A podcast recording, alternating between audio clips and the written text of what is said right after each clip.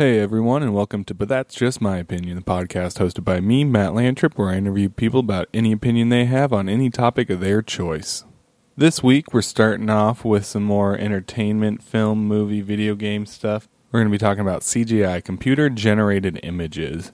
You'll see these pretty much in almost any film nowadays, whether it's very small just to touch up things in the background or remove things, or full characters and the entire world can be created out of CGI. It all depends on how much the filmmaker wants to use. And what we're going to be talking about today is its overuse in movies. I have a good friend of mine, Josh Blake, the guy who created my logo that you see every week on this wonderful podcast. And he is a graphic designer himself. And so having him come on and talk about practical effects and CGI and the difference and really why he believes practical effects are much better not much better, but he enjoys them a lot more, and I do too. You'll hear us talk about like a sense of realism and all that, but it's a really fun conversation ha- that we had, and I really enjoyed talking to him about it and really getting some more knowledge about CGI that I didn't have previously, but I knew about practical effects, so I really enjoyed that, and I hope you guys do too. This week, I'm not going to do an opinion. Many of you may know that Gene Wilder, the great actor, died on Monday. He was 83 years old. And he was a big influence to me in the sense that he really helped my love of film be fostered just through his movies. I didn't know him personally, but he his movies, whether with Mel Brooks, Richard Pryor, anything on his own, I loved him. And he was really my first sense of what comedy was and what comedy should be and can be and what you can really do with it I wrote a small thank you letter to him on my Facebook page, and I just wanted to read it here in case anyone hadn't read it, and just for everyone out there so they know really what it meant to me and how I thought and my first thoughts when when I heard of his passing on Monday. It's called A Thank You to Mr. Gene Wilder. Today is a sad day as a comic legend passed. Gene Wilder has touched many with his words and brought laughter to people of all ages over the world. His work in many films, such as Young Frankenstein, Stir Crazy, The Producers, and so many others, have cemented a career that is equal to no other. Many of my generation will remember their first experience of his presence as Willy Wonka, a truly memorable performance that will be praised long after today. He deserves every accolade he has ever been given, and many more. But one particular film of his stands out most to me. When I first got into work today, I saw the announcement of Gene Wilder's death. Most people's first thoughts were their favorite roles or quotes of his. My first thought was sitting on the couch with my dad, watching Blazing Saddles and laughing hysterically. This and Trading Places are the films that no matter what time of day, no matter what's going on around us, my dad and I will sit there together and enjoy every scene, every line of dialogue, and laugh. So thank you, Mr. Wilder, and all those involved in the film, for not only fostering my love of cinema, but for being a part of something that helped me bond with my dad. For this, I can never thank you enough. So, in your honor, I will raise a glass and watch a film that will hopefully bond me with my future children just as it did my father and I. Rip Gene Wilder, June 11th, 1933 to August 29th, 2016. I know you're in heaven making God laugh. All right, everybody, thank you for listening to that. Gene Wilder was just he was a comedy legend. There's no other way to say it. He was one of the best there ever will be. No matter who he's working with, whether it's himself, the cast he always surrounded himself with, like Richard Pryor, Cleavon Little, Madeline Kahn, Mel Brooks, all of them. He always did such a great job. And he was married to one of the funniest people, Gilda Radner, one of the original Saturday Night Live cast members, and she passed long before him. So I know they're finally up there together, making everyone laugh. All right, enough of the sad stuff. Let's get into the episode today, and I hope you guys enjoy it. Yeah. I noticed that you nerdist uh, when Reed was recording. What do you mean? When you started recording when he didn't know. See, oh yeah, I, I saw you hit record, so now I know. I'm not trying to like hide it from anyone. It's just I like. I don't like just going straight All into right. the convo. I'm sorry. Does that offend you? Are you offended that I'm not telling you? I was a you? Looking forward to it, actually. Just oh. being tricked. Oh well, I do it on a small table with just one other person, so it's kind of hard not to see. Yeah, you could have distracted me or something. Hey, look over here. Uh, no, Ooh, we're nice. totally not recording right now. uh, well, hello everybody. Welcome to But That's Just My Opinion. Got my guest here today, Josh Blake. Say hello. Hello, hello. Uh, Hello you- Radioland. Yes. um, you may recognize that name if you listen to earlier episodes. He is the guy behind my fabulous logo. So, I mean, thank you very much for that. That I love it. it's it's Yeah. awesome. People actually think that's my body. It's funny you said you said to me, "Can you make me a logo?" And I said, "Oh, okay." uh, and he said, "I want you to put my head on the dude's body." And my honest re- first reaction was, "That sounds like a terrible idea." I, didn't, I did not tell you, but I was like, "You know what? He, it's what he wants, so I'm just going to do it." And I did it like in some downtime, and uh, yeah, looks looks great. Yeah. Yeah, I mean, it came out absolutely fantastic. Everyone, everyone yeah. thinks that's actually my body. They're like, "Where'd you get that sweater?" I'm like, "That's not me." like, look, the skin tone is difference between the Yeah. hands and my face. Yeah. Like, Your body looks like Jeff Bridges' body, though. uh, I think that's fair. Uh, I guess I, I guess I got an old man body. but we're here today to talk about uh, CGI and its overuse in movies. Yeah. Okay. So my uh, opinion on this, and it is just an opinion, so is I think the C- the the advent of CGI uh, has changed the psychology of filmmakers, and I think even the audiences also. Um, so why don't we take a trip down memory lane? All right. and I'm going to just spit some facts a little bit just to catch people up um, on sort of the invention of computer graphics, blah, blah, blah. So, like, 100 years ago when movies started, it was obviously all film, all practical. So, miniatures, matte paintings. A matte painting is like when you actually paint. If Cinderella is walking up to her castle, they don't build the castle, they paint the castle on a plate glass and they film it. So everything is physical paintings, miniatures, models, puppets, everything. Right? Yeah. And then sometimes it doesn't look real, but you know it's real because you see it. It's like the charm of it, I think. Anyway, skip ahead 50 years, and well, not 50, whatever. Uh, and Star Wars comes out, and there's a huge revolution and, in special effects, not visual effects quite yet.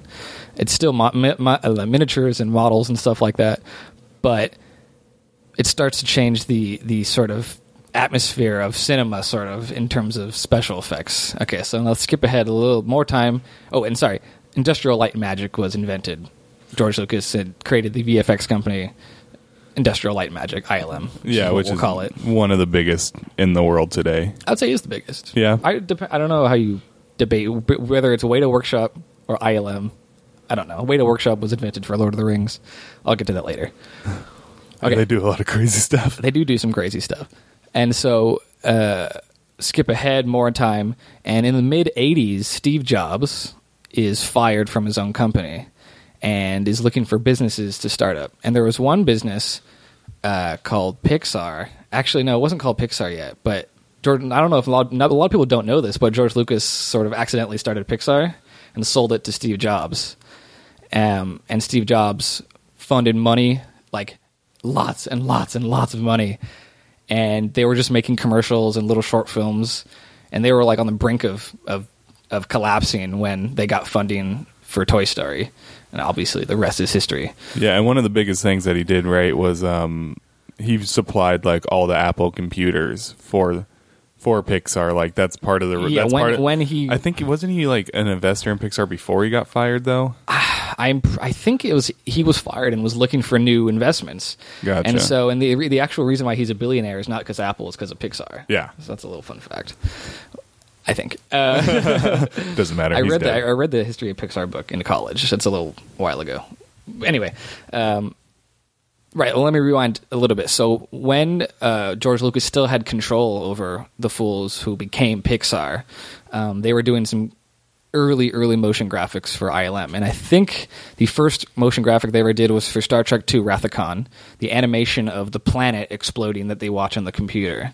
I think it's the I don't know what the name of the sequence is, but it's very simple. Just like a it looks like a PS1 graphics type of animation of a planet being created and then exploding. looks really cool. And then I think the next sort of jump in visual effects is uh, young Sherlock Holmes, and it's this really weird movie from the late '80s, I think. And it's this one sequence that the stained it's called the stained glass man. It's like a stained glass window that breaks and all the pieces build, and there's it's a man walking, and he's made of stained glass. And that was I think one of the first I think the first uh, full CG character in a movie done by the same people who would go on to do Pixar. And then now it's starting to happen. Now the wheels are starting to turn, and I, then I think um, we skip ahead a little bit to. I'm, I'm just going to skip to Jurassic Park because that's Yeah. essentially where the, the the the the dam breaks, Yeah. and people can see really what VFX can do. Uh, Also, Terminator came out two years before, and all the liquid metal Yeah, effects. T two was huge for T2 all was that. huge. So, and uh, before that, it was always just they're slowly, slowly pushing VFX, and people are really impressed by Abyss and like water effects and things. James Cameron's just James like Cameron. But back the then, way. they knew that it was just a tool for a specific job. You know, usually to fill in the background or do this or that and the other. But it was always foreground was practical, background was was visual effects.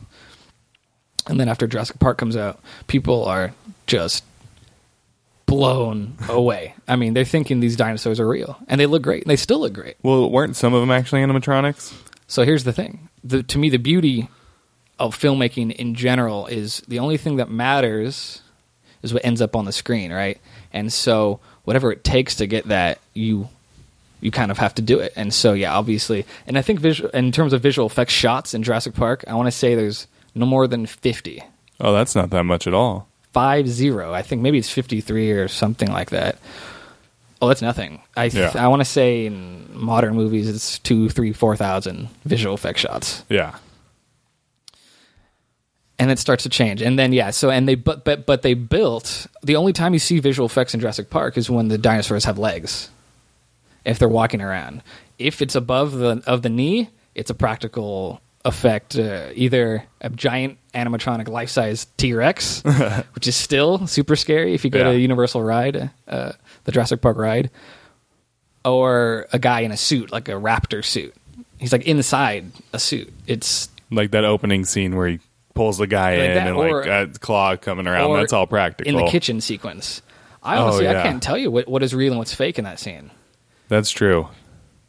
It's it's Especially with the filmmaking. especially with the update they did. They made it look so good. yeah, it's it, it really is the perfect blend using Mm-hmm. every tool at your disposal and not just one tool. Okay, and so after Jurassic Park, I'm going to skip ahead a little more to Phantom Menace. And so Phantom Menace, everyone looks back on What's it. that? as- I don't, I don't know what that It's is. this little movie. Don't worry about it. uh, and so people Hey. people look back on on Phantom Menace and think, man, there's so much visual effects. That movie sucks. Well, It sucks does. for other reasons. It does suck. But Not the there's visual actually effects. at the time the most miniatures ever made were for Phantom Menace. Oh, there's wow. a lot, a lot, a lot of practical and and actual old timey effects. But everyone forgets that because the first fully CGI uh, main character was Jar Jar. Yeah. Oh, oh Jar Jar. He's part of VFX history. He's probably one of the biggest parts of VFX history because he started without without Jar Jar. We wouldn't have Gollum. We wouldn't have Davy Jones. We wouldn't have uh, everything because All of the Jar Jar. mocap, It's yeah. all because of Jar Jar. Oh, that makes me sad. Think about was it. was It's Jar Jar mocap? Jar Jar was mocap. They had a guy on set. I think Ahmed Best was his name. This poor guy. I've we've, I've read interviews with him, and he's like he wanted to make Jar Jar more like a kind of like I don't not what it came out to be, Yeah. and then it came out to be what it was, and he, I feel man he. Uh, I don't know. George Lucas just took that character and flushed him down the toilet. It's interesting that uh, never mind. Change the subject. What? Well, I read I read this article that they were saying that something like BB-8 was what George Lucas wanted Jar Jar to be. Oh, okay, like that just- little side character that's kind of quippy. Well, no, and- but you look at it and you go, oh, yeah. and just everyone loves BB-8, yeah, and I'm a huge fan of BB-8. I think, I mean, he might be, I mean, he's really hot on the tails of R2 in my opinion, and Star Wars is my favorite movie. yeah. So, well, anyway, I mean, he's R two for the new generation. he is. I think it's just an incredible design, just so charming, also practical. Yeah, the fact that Um, it's all That you can look at it and see it. I've gone to conventions, I've seen it, I've touched it. It's, yeah. I mean, the fact that it can actually roll around like that, the, like the, the special. I mean, they built a mechanism just for that. I, Like, I, yeah. I still technology don't was really- uh, created for BB-8. I still don't really know how it works, and that's It's like magnets, I believe. How do those work? um, I'm pretty sure it's like ma- at least for the head, it's like a magnet yeah. That stays inside that stabilizes it. It's like some super magnet or something, and then it's just like a motor on a. It's just a Yeah, motor I saw that they had a video at. Um, it's online from um, what's it called? Uh, Star Wars Celebration Mm-hmm. a few months ago. That they they show it's a whole panel on how they made BB-8 from scratch, Oh, wow. and I watched the whole thing, and I still. And they have they they show what it looks like on the inside, all the me- all the mechanisms working, and I still don't really know how it works. Yeah, I because mean- it's just the character is great. it's new technology essentially. Yeah, it's great. It's great. Um, but now I guess we're caught up to the present, and I guess what I'm my my thesis statement of this, how my opinion, whatever, The gross overuse of Is- CGI is- in today's movies. I'm finding that. So the other day I showed my friend one of my favorite movies of all time called Hello Dolly. It was made in 1969, uh, directed by Gene Kelly, the star of Singing in the Rain. It's a musical. It's probably the last grand musical. It stars uh, uh, Barbra Streisand and Walter Matthau. There's this one scene where she's walking through a parade in kind of like 19 early 1900s New York City, and they got like 10,000 extras for this. They li- just created a parade yeah, and we both were looking at each other. I couldn't believe what I was seeing because I know it's real. yeah, And I- I'm looking at my TV, and there's they cr- they they created a parade just for this one movie, and it just I I don't know what that feeling is, but you- it's it's it's incredible. I- the fact that they actually got everyone to come out, it's like the sheer organization, Yeah. and the movie takes place in the early 1900s. So how many costumes yeah, and how much food you have, like it, it, it's astounding to me. Mm-hmm. it's like the ending of Gandhi with Ben Kingsley. Yeah. That funeral scene, Yeah. that's all extras. Yeah. Like Yeah. where everyone's just at the How many? Taj Mahal. How many? Uh, thousands. Thousands. But they got Definitely. it's it's the most extras ever in a Yeah. movie.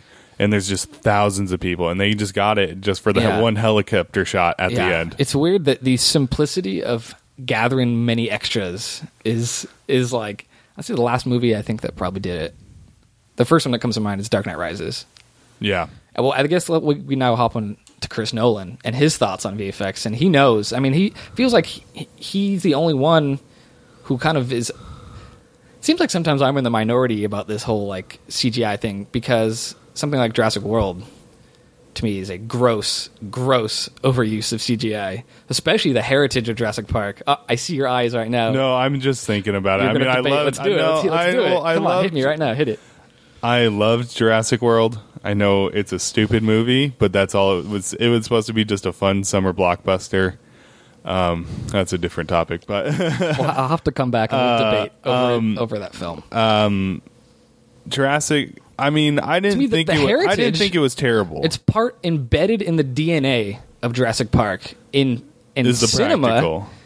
is when you watch the first film, you no doubt in your mind that is real, Yeah, and that's a huge part of that movie. yeah, I get you. And when I look at the new film, it's honestly it sickens me, and that, this is this is why I get so upset about CGI it purist over here. because here. I'm such a huge nerd and a huge. That's it. That's all I can say Yeah. about it. That because that that part and folks like Stan Winston and people like Rick Baker who are being put out of work for no reason. Rick Baker did all the makeup for for Men in Black for the Thriller music video. He's the monster makeup guy. American Yeah. Were- American Werewolf in London, which I think came out 35 years ago today. I think. Oh, wow. Coincidentally people who who created these iconic moments in movie history with their hard work, uh, making these making these things come to life, and now because I don't I just don't know what the, the shift in the culture is that people for some reason don't believe It's money and time. it is money and time. That money equals time. and time. and when CGI can take less money and less time, that's what they're going to do. They can. They don't have to waste money on set anymore, And paying all those actors. and it's weird they have such a reliance on CGI in film today. But the irony is something like Sausage Party just came out. Apparently, they heavily under underpaid, and they made people work overtime. Well, that's the entire VFX industry. and then also Rhythm and Hues or Rhythm and yeah, Hues yeah, went bankrupt after they won an Oscar for Life of Pi. yeah. Because the studio just wasn't going to pay them. Yeah, they went bankrupt and they won an Oscar. It's- Dude, that whole thing sickens me. Have you seen the mini doc on it? I haven't. There's like a 30 minute mini doc about them going under, and it's absolutely terrible. Because I mean, they're winning awards. They've won mul- they've won Academy Awards before, mm-hmm. but they have to let go of pretty much their entire staff because they go bankrupt because the studios are forcing them to pay take less than it's actually worth. Mm-hmm. And so people are just and when they were up there trying to give the speech uh, at the Oscars during the they got cut short when they started talking about the gross underpay and um, in the VFX industry. The entire protest that was happening outside of the VFX by the VFX industry was completely not covered. Um, I mean, it was just people in Hollywood going, "Hey, we don't want to pay for this, so don't cover it." And if they talk about it, shut it down. I mean, you see that in politics all the time, but Yeah. and like Yeah. every news organization will do that. But I mean, it just sucks because the people that you rely on the most, you're you're making them underpay, or you're they're going somewhere else where they Mm-hmm. won't pay. You know, where they'll take the lower money. Yeah, it's it just seems to me like the the craft, and and I don't want to say that the VFX guys what they do is an art because it very much is, and they put in the same amount of work as other people. Oh yeah, But to me, the craft of making people believe what's real is dead. Now, by that, I mean it's not the visual effects department's fault that in Furious 7 they decided we're going to have cars drive from in Dubai, one building, crash through a window into another building. That's not their Yeah. fault. They didn't decide to do that. but for me, I'm like, okay, so Buster Keaton, silent movie star, the original kind of uh, him and Charlie Chaplin, all these guys, had created this, you know, helped build uh, silent movies and into talkies, and yeah, he had this rule where he said, if we couldn't do it for real, we just don't do it, and that they're talking about the scripts, yeah. and he does cr- like mind blowing stuff, like sitting on a train and jumping onto another train, or he'll or the famous stunt where he'll be standing there and a car will drive by and he'll just grab the car and just like zip off the screen like a cartoon. You know, Yeah. it's just absurdly crazy stuff that when you watch. The camera's just sort of sitting there on a tripod. Yeah. He's standing there and you see him jump off a 10 story building or something. You have no choice but to believe it because it's looking, it's, you're seeing it with yeah. your own eyes. It's happening, whether there's wires to help or whatever. And there weren't. Yeah, And because obviously back there's no wire removal technology, whatever. And so I feel like the restraint, there's no more restraint today. And so when I see cars driving from building to building, you know, at this perfect sun, sun coming down, so it's like perfect and everything, I go, wow, that's, you know, kind of, it's, you know, looks really cool. Yeah. But, you know, I mean, no way am I really well, I don't It think never they're- I don't think they're trying to make you believe that. and that's what I'm saying is is now I think the psychology of the audience is different now too. That they're it's it's like a two way street. If people didn't buy that, then nobody and that movie made a billion dollars. Yeah, So obviously I must I be in the that in the minority. Hey, no, I think that movie's fucking crazy and awesome. yeah, But I feel like for a movie like Fast and Furious franchise is all about practical cars crashing and stuff. Oh, and they did a lot. It stopped that and they after they like did the a lot of that, but it seems like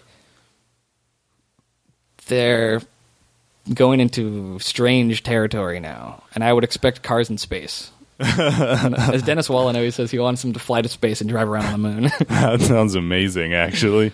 and it seems like um, there's a lot of good set behind the scenes photos. Uh, Actually, recently from Justice League, Henry is it Cavill Henry or Cav- Cavill. Is it Cavill or Cavill? Doesn't matter. of him taking photos with little kids on set, and his cape, he has no cape. They- Yeah. all they have is motion tracking dots. Mm-hmm. And I was just like, man, can't do the cape for real anymore. Shots fired. Shots fired. Yeah, I mean, so it seems like they're focusing on the cape when really, I'm going to be piggybacking off Reed's podcast. If she'd be really thinking about other things. you know? Yeah, no, I totally, I totally understand that. I mean, I, I completely agree that there's way too much of a reliance on VFX, and half the time it doesn't even look real to me. Because people it's are not like, real. People are like, "Oh, it looks so good," you know. It's like, yeah, but they're supposed to say. People are saying, "Oh, this looks better than real." It's like, no, it doesn't. I can still tell it's a computer. Yeah, you're, when you say it looks so good, you're still saying it. You're, you understand it's fake, but it Yeah. looks really good. Yeah. You're not saying, "Wow, that scene and when they flip that truck, so much good CGI there, dude. I really appreciate that." No, yeah. It's like I can tell that's fake. Like I'm having fun, but it's like Chris Nolan is sort of moving backwards in time because he he like the the scene in Inception, the the hallway spinning sequence. oh yeah, he, they actually built that hallway. I mean, people talk about that still.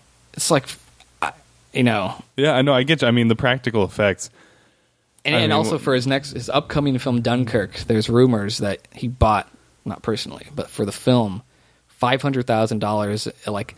1940s like Luftwaffe German airplane that they plan on crashing for the movie. That's awesome. and what I what I'm looking forward to seeing is is is seeing that, you know, Yeah. not seeing a video game version of that. Like when you go to see a concert, you want to see your favorite musician shredding up on stage and doing what you know. Yeah. You don't want to go and see a hologram unless the person is dead. Or unless agree? it's the Gorillaz. I think Uh, it, it is no, I- sort of I like completely it's like when you go to an art museum. You want to see the painting. You want to see. You don't want to see like a But see, picture that- of the painting. But here's the, di- the difference, though: is like Photoshop is a tool. Mm-hmm. Paint paintbrushes are a tool, the same way that film is a tool and CGI is a tool. Yeah. So I guess what my whole point is is the, the filmmakers, when you have CGI and you can achieve whatever you want, you can have your cape flow perfectly in the wind.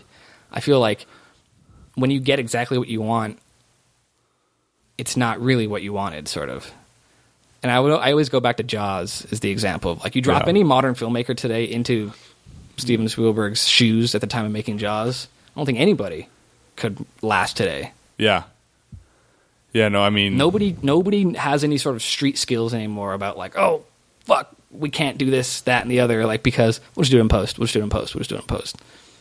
Yeah, I mean I I completely agree. There it's a lost art form for sure. I just I recorded another friend's podcast oh a couple months ago and they actually shot in I mean not shot, but they uh they record in a guy's uh workshop where he builds uh like masks and prosthetics and fake heads and all that type of stuff for movies. Mm-hmm. So like when people like face burst open or whatever, like he builds that type of stuff. Mm-hmm. So it was actually really cool because like actually getting to walk around and feel and touch it and like see like oh this is actually in real life. Mm-hmm. You know, and it just takes me back to really one of my favorite movies of all time, The Thing. John Carpenter's I was just Thing. about to bring up the thing because that yeah the thing is the the pinnacle of practical practical, effects. because when you look at that movie, because it's just old enough that they don't look. It's like hard to describe. They don't look quote unquote real, but because they are there and it's happening in front of you, you have Yeah. no choice but to believe it. And honestly, it gives better acting because the actor actually has something to act off And of. and yeah, if you haven't seen the thing, you have to go see it because it is just. And then and then, then they remade the thing with all visual effects, replacing all the practical. I effects. didn't even see it. I, ref- I And I mean, look what happened. And I think it's something that people don't really think about anymore because oh no, it looks the same. It looks the same. It looks the same. Why why pay for this when I could just do this cheaper? Blah blah. It looks the same. Yeah. I feel like I'm really beating a dead horse. At the listener is still listening. I applaud you. Now I'm going to do the complete opposite and tell you a lot of the VFX that I do like. Back to Furious Seven, uh, Paul Walker. They like Yeah. brought him back to life. Yeah. I think it's I mean, it, spectacular. Mm-hmm. I mean, it was lucky that they had his brother there to be able to just. So they just changed. They pretty much just put Paul Walker's face on his brother. yeah. So it wasn't. Some no, some of them I think I saw were not not for any close-ups, but for some uh, like that shot when they're all sort of standing there looking at downtown. Mm-hmm. I think that was actually like a, a, a CG actual CGI face they put on in the background. Huh. But I mean, that was really created a a heartbreaking ending of that movie. It was really they really hit the nail on the head with those. Yeah. Also, uh, Davy Jones is spectacular. And that movie came out in 2006, and it looks way better than any VFX today, which is always very strange to Yeah, I mean, when you actually pump the money into it, it's gonna be it's gonna be good. It was, I remember I saw the second Pirates with my grandparents, and they were like, wow, they put a lot of work into that squid face. How'd they film that? Like, they thought it was real. I thought it was Wow. real, you know. Yeah, I mean, because I mean, they're used to practical effects, so it's like, oh, I wonder how they got the thing to move so well. It's weird, though, that it, it does look so good. And then uh, Gollum, of course. Yeah, looks spectacular. Even still, I, I just recently been getting really back into Lord of the Rings, and it seems like those are the last movies that use every tool in the filmmaking handbook to create some of the most huge, monumental VFX. You know, at the time with the Battle of the Pelennor Fields Yeah. and th- hundreds of thousands of soldiers attacking each other, but then also the simplest effects, like in the behind the scenes what you don't understand is on when they made Lord of the Rings, yes, they had all those visual effects, but they had to build practically every set that the hobbits were involved in in two scales. yeah, So they had, you know, the Hobbit, they had uh, Bilbo's house in Hobbit scale, and they also had it in Gandalf scale. So when Gandalf stands in it, no, I lied, not that set. no, that one's supposed to be. Well, I mean, No, no, it no, would no. be. You know, sorry, yeah, you know, you Yeah. got Gandalf size, and then you've got Bilbo size, where he looks normal in it. yeah, And so, and also every prop. So if they're in a bar, um, I'm, I'm blanking. Prancing Pony, I think, is the bar. They have to have hobbit-sized cups and regular people-sized. No, I'm lying again. Not cups are a bad example.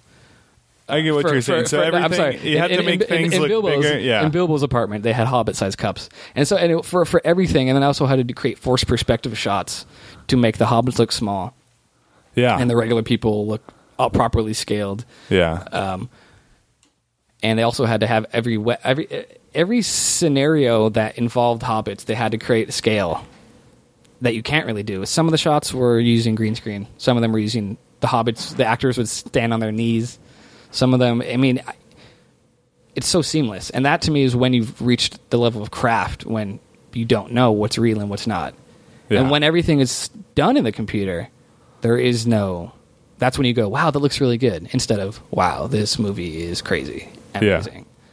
yeah. I mean, that obviously there's CGI in that because they're not going to get you know thousands of people dressed up in armor fighting each other. That's going to be you can't. But they did. They had 200 men and women on horseback, and the women had to put on fake beards to look like men, charging through the fields of New Zealand, and then they just fill in the background. Two, Yeah. two, they had to build 200 costumes. People, I th- uh, were they elves or well, it doesn't matter. 200 costumes for the people riding, for every for the extras, plus costumes for the horses. yeah, and all the orcs. And then also when they crash into the orcs, 200 orc costumes. I mean, and the orcs are so much prosthetic makeup Okay, too. let's talk about the Hobbit now. This this this, this is almost a perfect example. Lord of the Rings. How much time has passed, and then the Hobbit happens. Same filmmakers, same exact team. I mean, literally same exact team, even down Yeah. to the folks at Weta and Peter Jackson. Mm-hmm. The difference is, unfortunately, Peter Jackson had less time because Guillermo del Toro was going to direct The Hobbit. Yeah, and then he something happened. He had to pull out or something, and so he had a third of the less time to create the Hobbit. I don't know whose decision it was to make it a trilogy. It seems like everyone agrees that that Was I think that was idea. Jackson's idea. I don't know. it's irrelevant to the conversation. But um, same team, same people, but I between the time of the two films, the psychology has changed, and whether it has to do with time or whatnot, um, you look at The Hobbit and it's soulless because there's no. It's also the movie itself that, that it's very weak. The characters and the story doesn't help though that that when you watch the film, it does feel soulless because it's just rendering. It's and, and I feel bad shit talking all these extremely talented VFX artists, and it's not their choice, Yeah, but it is soulless. When you just look at it, not, you're not looking at anything. like you're used to, like in the first Lord of the Rings and the Fellowship, when um, when that orc fight at, when the guy's fighting the orc, Sean Mm-hmm. Bean when he's fighting the orc at the end of it. Like that's an actual guy dressed up in an orc costume fighting with him. You know, it's But you don't think that. You're like, wow, look at that orc. Where'd they get him from? Yeah, I mean it's a real person. That's the thing because he's actually there. Yeah. But then in the Hobbit, you got the uh, the white orc, and he's completely CGI'd. Mm-hmm. And just every time I saw him, it was just it just took me out of it. It definitely Yeah. takes you out of it. The Yeah. practical effects keep you in. That's why everyone loves Jurassic Park because it's like, yeah, when a giant T Rex is chasing you.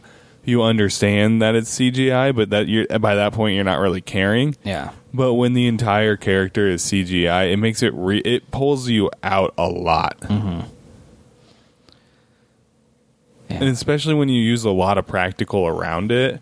Well, n- not even that. I think I think it's a lot easier to get away with CGI when there is actually a lot of practical around it. Like you're just inserting something Yeah. into practical. And really, what it's best for is erasing things. Yeah, like wires. Like Force, Force Awakens is a, a great example, although not entirely devoid of sin, which I'll get to soon. Like a great scene is um, is the when Rey goes over the hill and sees BB-8 uh, being in in the little uh, net being, by Teedo, Teedo is writing that like uh, rhino sort of looking Yeah. thing. All practical. Yeah. The desert. They're all out there in Abu Dhabi. The only thing they did is erase the puppeteer's legs inside the rhino thing.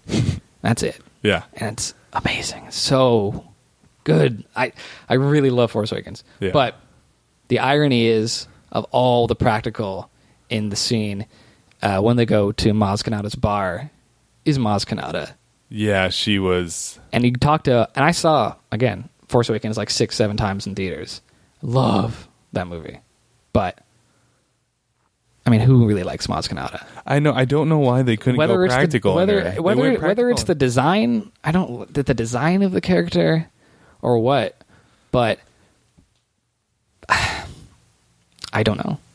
yeah, because she was the only thing CGI in that whole scene. Yeah, everything every other creature in that entire movie every single one is built except for her for some reason and it doesn't make Mm-hmm. I don't know whether it was time or what, but it was like a, as a little. Again, the legacy of Star Wars is no, and they did such a good job with the sets and everything. I mean, obviously they were trying to emulate Yoda to an extent. yeah I mean, he doesn't get better than Yoda when it comes to practical effects bringing bringing latex to life. yeah And Yoda's my Oz- I mean favorite Frank character. Oz Yeah. is absolutely Frank Oz is from for anyone who doesn't know he's part he helped create the Jim Henson company Yeah. he he helped For anyone who doesn't know, also the, the voice of Yoda and the voice of Miss Piggy is the same person, yeah Frank Oz and the same person who directed this incredible film called Bowfinger. If you haven't seen that, it's a hilarious movie written by Steve Martin. Have you seen it? I haven't Oh, it's so good. So, what would you say is your favorite all-time like practical effects movie? Practical effects movie. Yeah, I mean, you have to. I mean, you have to go to Star Wars Star Wars.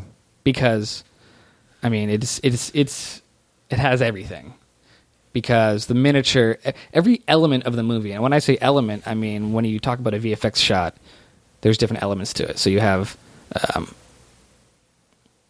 the the miniature element that you photograph on top of the stars element, which you composite with the explosion element and the laser element. Like, and they're all practical. So the lasers are painted, and and you, the way you do it is you you use this machine called.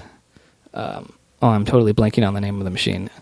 Um, it's like called like the Dykstraflex, named after um, one of the VFX guys. Last name was Dykstra. Um, and you you stack film on top of each other. The same, you like double, triple expose areas of the film. It is so complicated. It's really hard to describe on a podcast. Yeah, But every element on there is is real. Is has human fingerprints on it.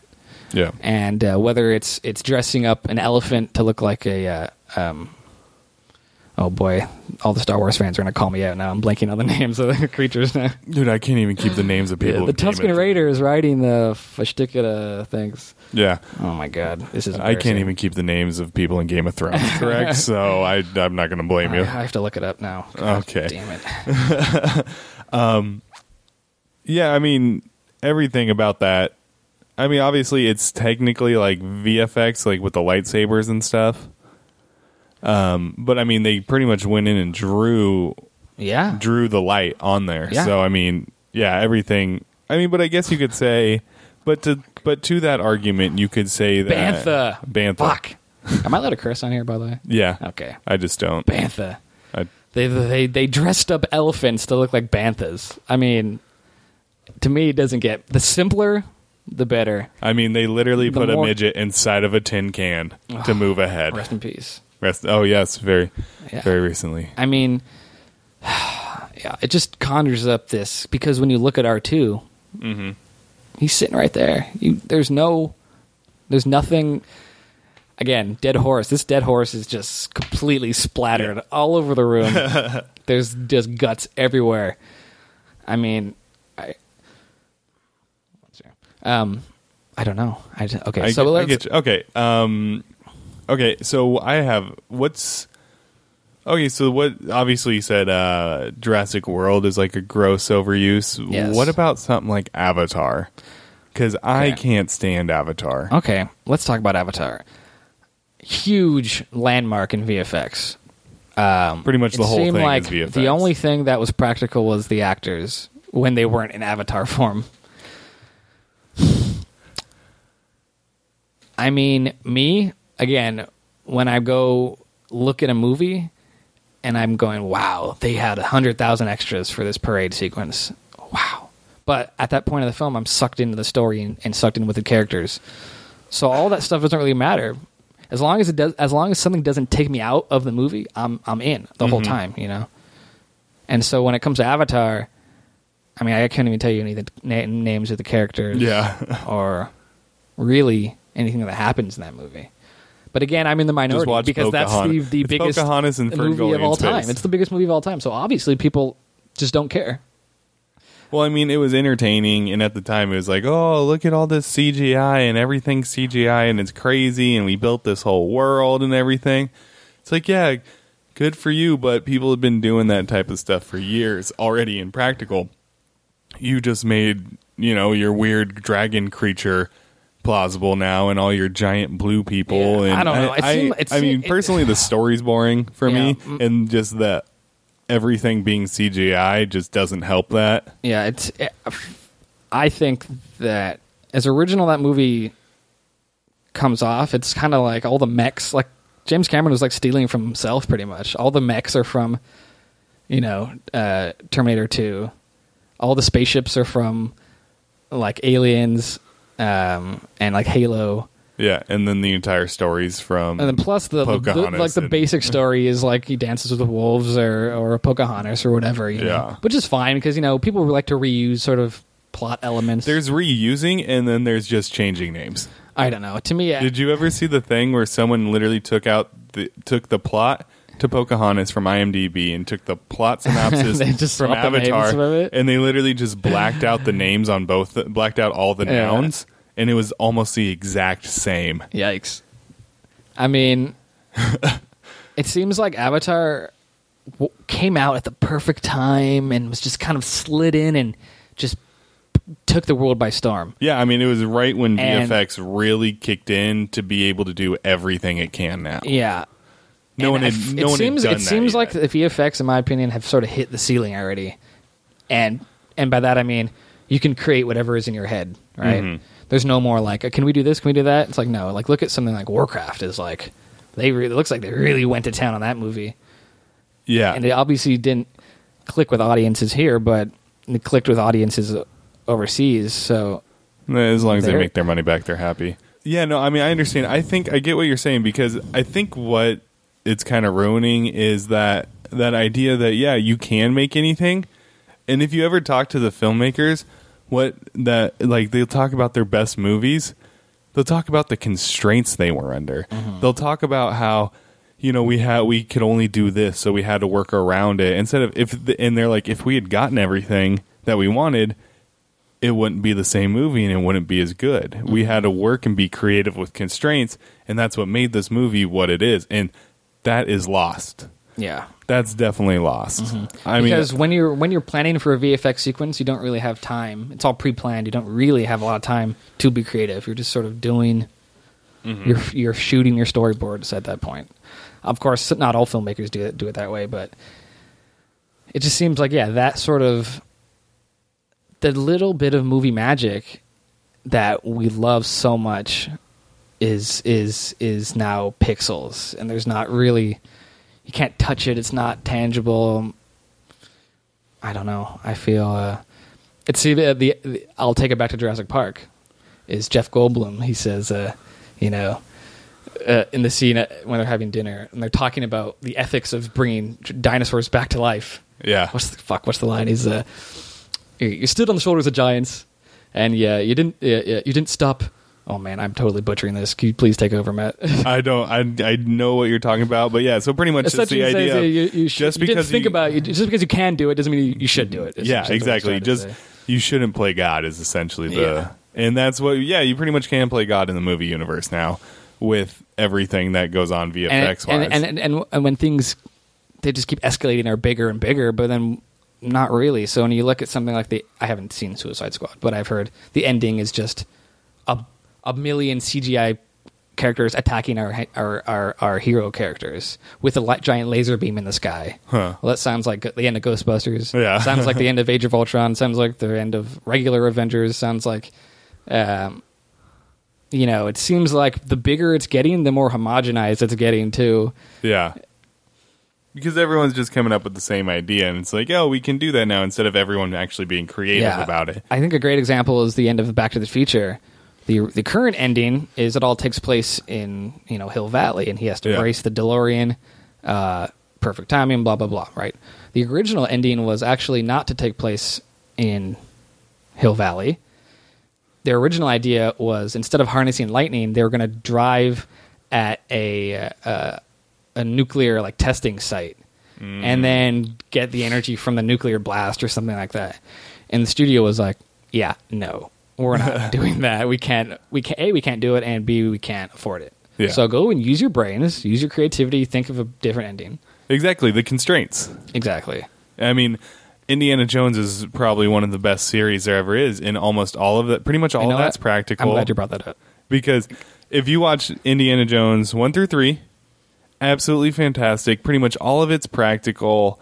Um, and it is again very much part like the D, even more than even Jurassic Park. I would even bring it Indiana Jones in so embedded in the DNA of believing that world. oh yeah, When you when you see Indiana Jones and there are real snakes, real bugs, real rats, real fire, real caves, uh, you have no choice as a viewer whether or not to believe it because it's real. yeah. I mean, they went out to And the then desert. when you have they the found first the first shot in Crystal Skull is a little CGI fucking rat or whatever it is, a little um what is it? A little um prairie dog. Oh yeah, And, it's and it's almost like the blast scene with the fridge. to me that and is not even the worst scene in the movie. When you have swinging with monkeys. CGI Shia LaBeouf swinging CGI on top of it. I mean, it is endless in that film. Oh, it took me a long, It- honestly, it took me a long time to get out of denial about that because I love Raiders and Last Crusade, and Even- I mean, you don't love Temple of Doom. I do love Temple of Doom. It's all right. This is my ranking: Temple of Doom, nine out of ten; Raiders, ten out of ten; Last Crusade, eleven out of ten. Fair enough. So they're all Fair still enough. really good. Fair enough.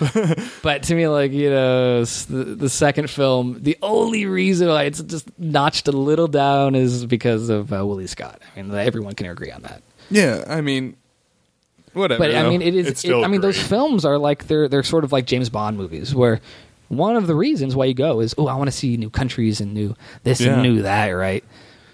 That's the point of an adventure film is to show you Is- places you haven't been. And so when I'm seeing things that aren't real in something that's supposed to be so grounded and so real, when you know, like again in the original Ra- in, in Raiders, the scene when uh, Indy shoots the the goon, like the crowd was- splits and the goon is like standing there, and he I swings was the going to sword. talk about that. I love that scene. and it's like they're on set. Harrison Ford has like diarrhea, and they're like, "What? I don't know what to do." Well, here's an idea. Why don't we just fix it in post? We'll do the whole fight scene. We'll do it later. We'll film it on green screen. No, they just have to. Th- what do we do? I don't know what to do. Harrison Ford is really sick, can't do the choreography. So what do you? He's literally shitting his pants. We have like ten minutes to film Yeah. this. Just Bang. shoots him. Bang, done. And that guy got a toy. Yeah, I mean, and and, and they also have uh, in the behind the scenes, they did shoot maybe like a third of the fight. You know. yeah.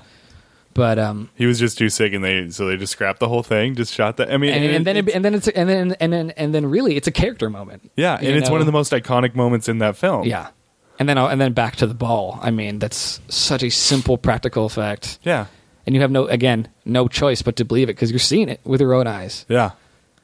and that's why we love Indiana Jones so much. He's not running away from He's a not. Rathtar. He's not in Shots a. fired. Shots fired. Again, not, I love Force Awakens, but like wrath Rathtars, man, come on. I know, and that was the worst use of the guys from the raid. man. That's a different. That's Oh, that's man. a different If you want to talk about practical fight scenes, Yeah. just brutal, eh, like precise, brilliant fight scenes. Doesn't get better than the raid and the raid two. yeah, I think though that I, I, uh, apparently they helped with the Rey Kylo Ren lightsaber fight. And so Oh, I they were don't like doubt it. they were sort of gifted cameos, sort of. But only only those who knew when we saw those guys was like, oh fuck, they're gonna like fight Harrison Ford. And Nope. it, it never happened. Nope, they just get eaten by a okay. monster. I, I'm over it. Yeah. I think that. you know. I mean, for one of the few CGI things they had, it's fine. Oh yeah, again, huge fan of Force Awakens. Yeah. Um, okay, so have you seen? I, I guess we'll end on this one because this one's been getting a lot of praise. Uh, Jungle Book, Okay, Jon Favreau's, because that was mainly CGI. I haven't seen it yet, but I have, heard I have, heard. not also seen it, but the thing is, it is just VFX CGI the same way as practical and what everything. It's just a tool, right? Yeah. And if you're using the right tool for the right job, it's fine. No one notices. Nothing. It's fine, right? So sometimes, like Gollum, m- practical makeup doesn't work because he's just too thin and he's too he's too gross and he his Yeah. it's right. You just can't do it that way. Jungle Book. I mean, Can't exactly make a bear talk and I mean, eh, stuff. yeah, yeah. I, again, I haven't seen it, but it seems like they put story first, and and that it seems like that's what people are resonating with. That I mean, that's great characters and a great story, and the music, and I mean, the Jungle Yeah. Book is iconic. So I yeah, haven't seen it, but I know pretty much all of its VFX though, oh n- yeah, the whole like thing. even the backgrounds and everything. So Again, I need to see that. But when again, if it's the right tool, then it's the right tool, and we can't argue with it. And and again, CGI is a, such an incredible tool. You can give the audience things they've never Mm-hmm. seen before, but you have to choose to give audiences something they've never seen before. Yeah, I get you. I'm I'm kind of excited to see Pete's Dragon. Um, Yeah, because it looks like a really good mix. It looks like really the dragon is really the only thing they really went for CGI on. I mean, I'm sure there's a lot more. But Sometimes, you know, I mean, I don't know. That's just there the is trailer. something about the imperfection of of like a never-ending story. The charm of a Well, the puppets, child yeah. riding a gig- like a life-size dragon. Yeah, it might not look real. You're lo- you, you you're aware as an audience that you're looking at a puppet, yeah. but the fact that it's there and it's talking and it's breathing. It does something. I mean, there's a reason why these like something like Gremlins or ET last so long. Yeah. or, or Yoda, because they don't age very- because they're true. real. You know. That's very true. All right, I think I'm a good, I depressed. think I think that's a good note to end on. Uh, you got any plugs? You want to plug, some- plug your Uh, website, your Twitter, Uh, Instagram, any Sure. So, um, my website, Josh, Seth, like Seth Rogen, Blake.com. I have links to some of my. I also have some art pieces uh, that are appear in Gallery 1988 and uh, the Hero Complex Gallery. So yeah, go check him out. and he it. has one dedicated to Rick Baker, the king of practical yeah, effects. I did a poster for Thriller because I think that video is awesome, and my, I love Michael Jackson, and I made a piece for Thriller for a Rick Baker art show, and I met Rick Baker.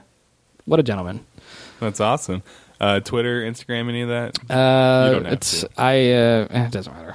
Okay, It's all there. just go to his website, joshsethblake.com. I hope there's no dead uh, horse meat that just has launched. We've been beating this horse for a whole hour. I hope it hasn't. I'll gotten clean it into up later. Okay. It's all good. Uh, but thanks for coming in, man. Yeah, man.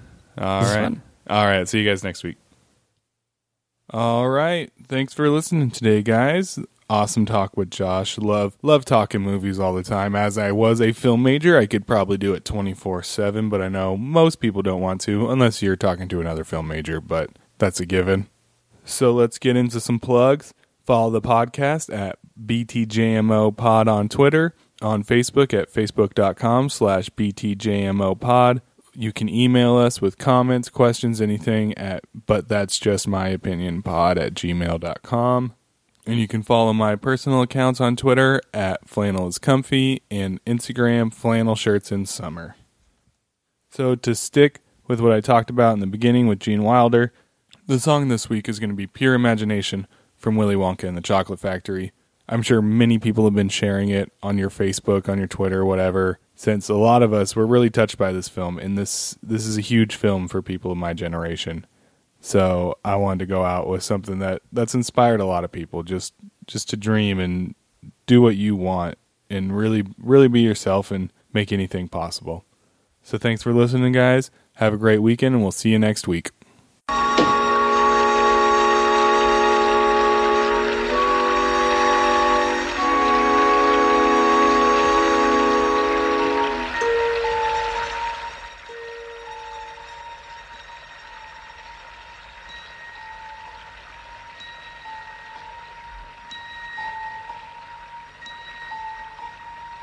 Hold your breath.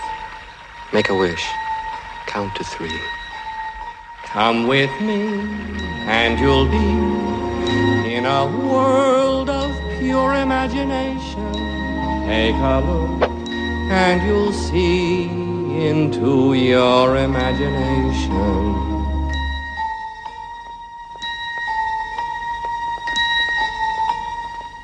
We'll begin with a spin, traveling in the world of my creation. What we'll see will defy explanation.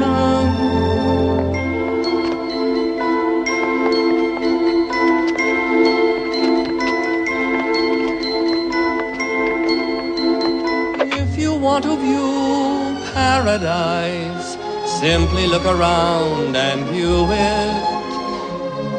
Anything you want to do it.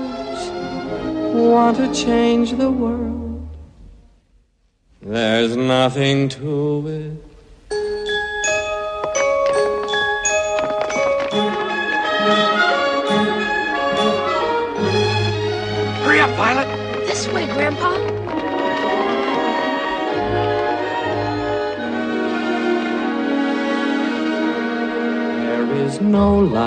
I know to compare with pure imagination. Living there, you'll be free if you truly wish to be.